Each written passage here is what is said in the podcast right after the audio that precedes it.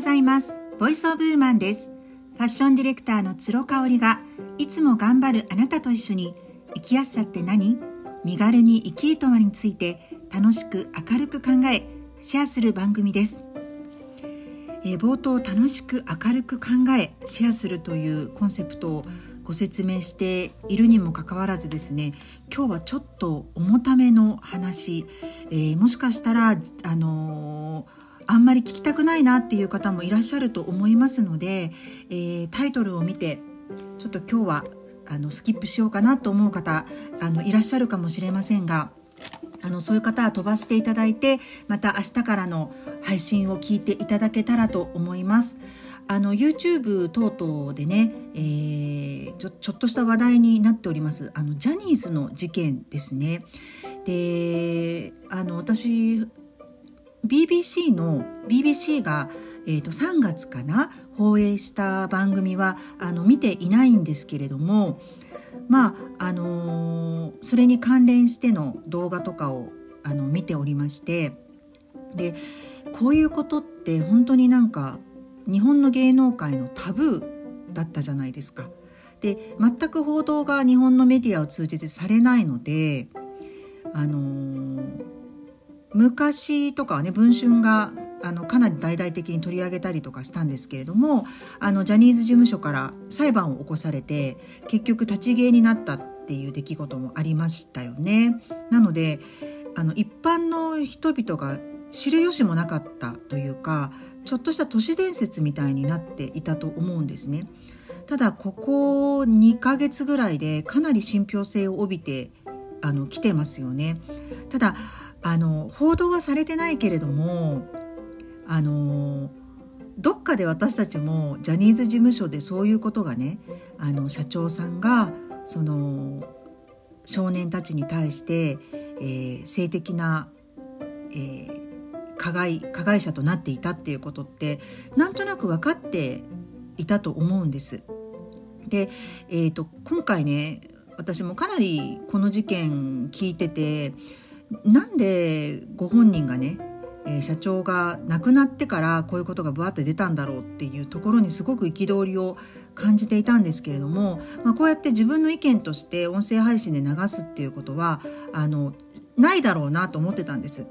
主人とちょこっと話したりとかその程度で終わるかなと思ってたんですけれども、中田敦彦さんがね、先日 YouTube 大学って500万人以上の登録者いらっしゃいますよね。そこで1時間に及ぶこの事件についての、考察ではないです。本当にもうただ事実だけを分かりやすく話して時系列で分かりやすく、説明している、解説している動画が上がったんですね。で私これ1時間なんですけども一気に見まして、これは私たちが傍観者としてただこの事件をかわいそうだなとか、なんで個人になってからこういう事件が出るのとか憤ってる場合じゃなくて、知り得た情報はどんどんシェアしていかないと何かしらのムーブメントって起こせないなっていうふうに思ったので、撮ることにしました。で中田さん自体がね、この1時間の動画の間にものすっごく言葉を選んでいらっしゃって、しかもめちゃめちゃ緊張されてました。それはなぜかっていうと、彼自身も20年間近くテレビの世界で活躍してきたわけですし、ジャニーズ事務所っていうその大きさですよね、影響力の大きさ、テレビ業界に与えるを嫌というほど知っていらっしゃるわけです。あともちろんジャニーズ事務所に所属されているタレントさんとお仕事をされたり行為にされたりっていうこともあるんですよね。だからこそちょっと暴露的な今回動画を上げていらっしゃったんですけれども、本当にね、いつもの快活なまくし立てるような動画とは全く違う口調で一言一言言葉を慎重に選びながら話されているのを見てですね、私本当にすごい感激したんですね。で中田さんの YouTube のその動画にもコメントをしまして、で私が知り得た情報で知らなかったなって思った情報に対しては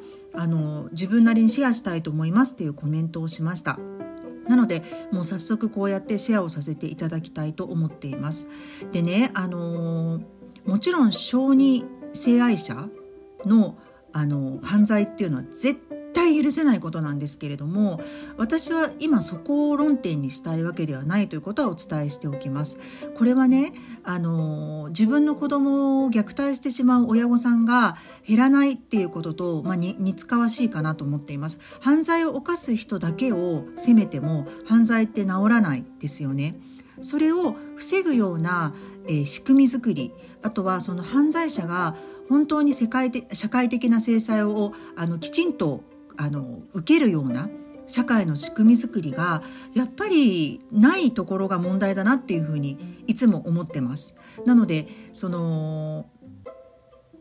虐待をねしているお母さんとかがどっかホットラインでつながれるようなところとか、保健所の方とかも本当に大変な活動をされていると思うんですけれども、やっぱりなんかそれでも減らないっていうことはもっと仕組み作りに手こ入れをしていかないといけないんですよね。それはやっぱり人を動かすっていうこと以外にも仕組み作りみたいなものもすごく大事かなっていうふうにいつも私は思うんですよ。だからワイドショーとかああいうニュース番組を私見ない理由の一つが、その加害者だけを責めて終わりっていうような報道の仕方をするじゃないですか。本当に悪者を罰しなければならない、その制裁をね、社会的制裁をきちんと加えてなん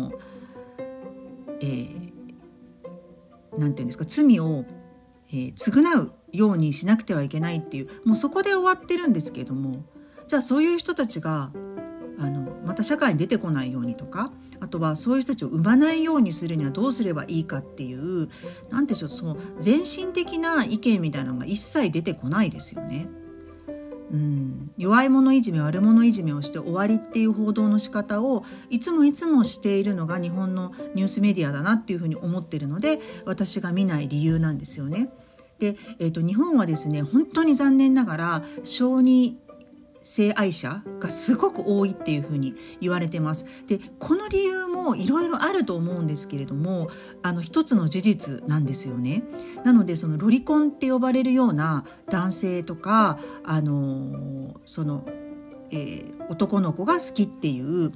男の人っていうのがすごく多いっていうふうに言われている。これはなぜなんだろうっていうところですよね。で今回すごくびっくりしたのが、その YouTube 動画を見てまして知ったんですけれども、未成年者への性加害みたいなものっていうのが、解放された法が改正されたのが2017年らしいんですよ、日本って。でそれで以前までっていうのは、なんと明治時代に施行された法がそのままずっと残っていて、その内容というのも性被害の被害者の対象が女性だけっていう風になってるんですね。だから男性が性被害を受けても何のお咎めもないっていうの内容だったらしいんですよ。これね、びっくりしません？2017年って結構最近じゃないですか。なので、私がそのジャニーズ事務所の闇みたいなものを知ったのって実は中学生の時なんですね。私が中学生の時に、読んだ本、北森夫さんの光源氏へっていう本がありまして、私ねこれどういう経緯で手に入れたかって全く覚えてなくって、家族が買ってきたわけでもないし道に落ちてたわけでもないし、もちろん中学生の私がネットもないのにね、どうしてそういう暴露本、ジャニー喜多川氏の性加害を赤裸々に書いた暴露本なんですよね。で、実は私光源氏の追っかけを中学の時してましたので、やっぱりそのねタイトルが本当にセンセーショナルだったんです。で、内容的なところは省くんですけれども、調べればわかるのでね。ただやっぱ内容を読んだ時にその男性同士でそういうことが行われるんだっていうことにすごくびっくりしたんですが、結局ね合意の上でお付き合いをされていたっていうふうに、報道がされて売名行為だみたいな感じで、その本はねまた立ち消えになったんですよね。ベストセラーにはなったらしいんですけれども、例えばそこでジャニー喜多川さんが、糾弾されるっていうことも全然なかったし、もちろんマスコミが取り上げるっていうことも一切なかったのね。だから私ね、どうやってその本をこんなネットもない時にね、35年前ぐらいですよね、手に入れて読むことができたかっていうのを思い出せないんですよね。ただやっぱ読んでいてちょっと気分が悪くなったのはすごい確かなんですよ。でこれが本当かな嘘かなって思うと同時に、まあメディアで全く報道されてないから、やっぱりそのちょっと内容をね持って書いてるんだろうなこの人はっていうふうに思って終わったのを覚えてます。だからそのジャニーズ事務所に対してすごい不信感を抱いたとか、もちろん大好きな光源氏、その時にね大好きな光源氏に対して何か思うってことは一切なかったです。でむしろ私の周りのそのファンの方たちはなんでねタイトルに光源氏っていうのを入れたんだっていうふうにめちゃめちゃ憤慨しているファンが多かったです。それはね覚えてます。まあその時本当にとっても人気があったグループなのでね、それはすごくわかるんですけれども、なんかそんなようなところから、まあ時々誰かがこう告発して暴露文が出てみたいなって出てきてましたけど、辞めちゃった方とかね、あとはやっぱ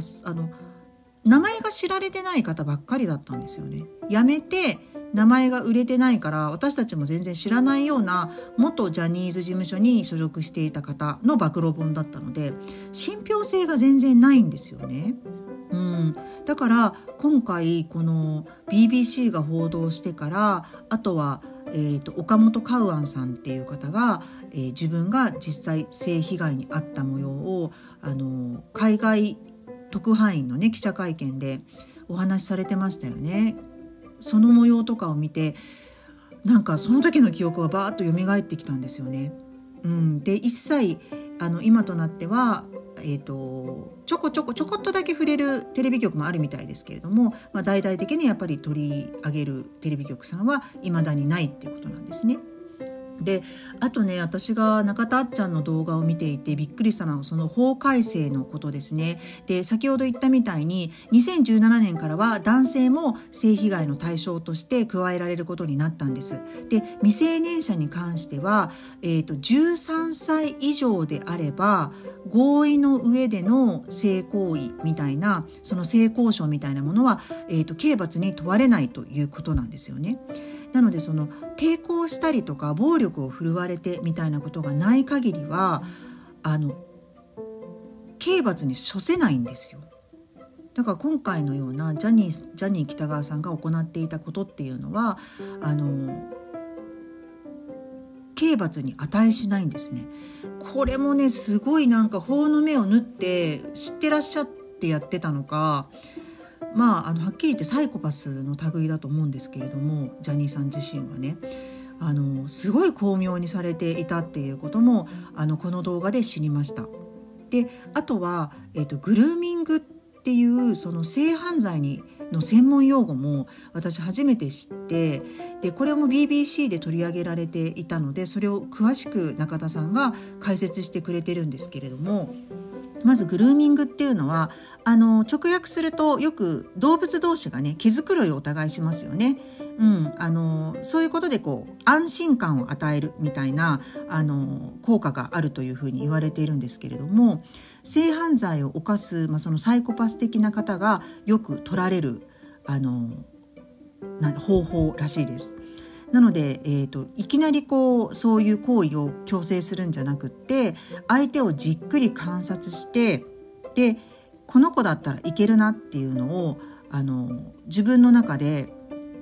確信が持ててから行動に移すらしいです。であとはそういう反発とか反抗しないような子、どちらかというとおとなしくて抵抗ができないような子っていうのをじっくり観察して見極めるらしいです。あとは、何かしらの、インセンティブを与えるっていうことですね。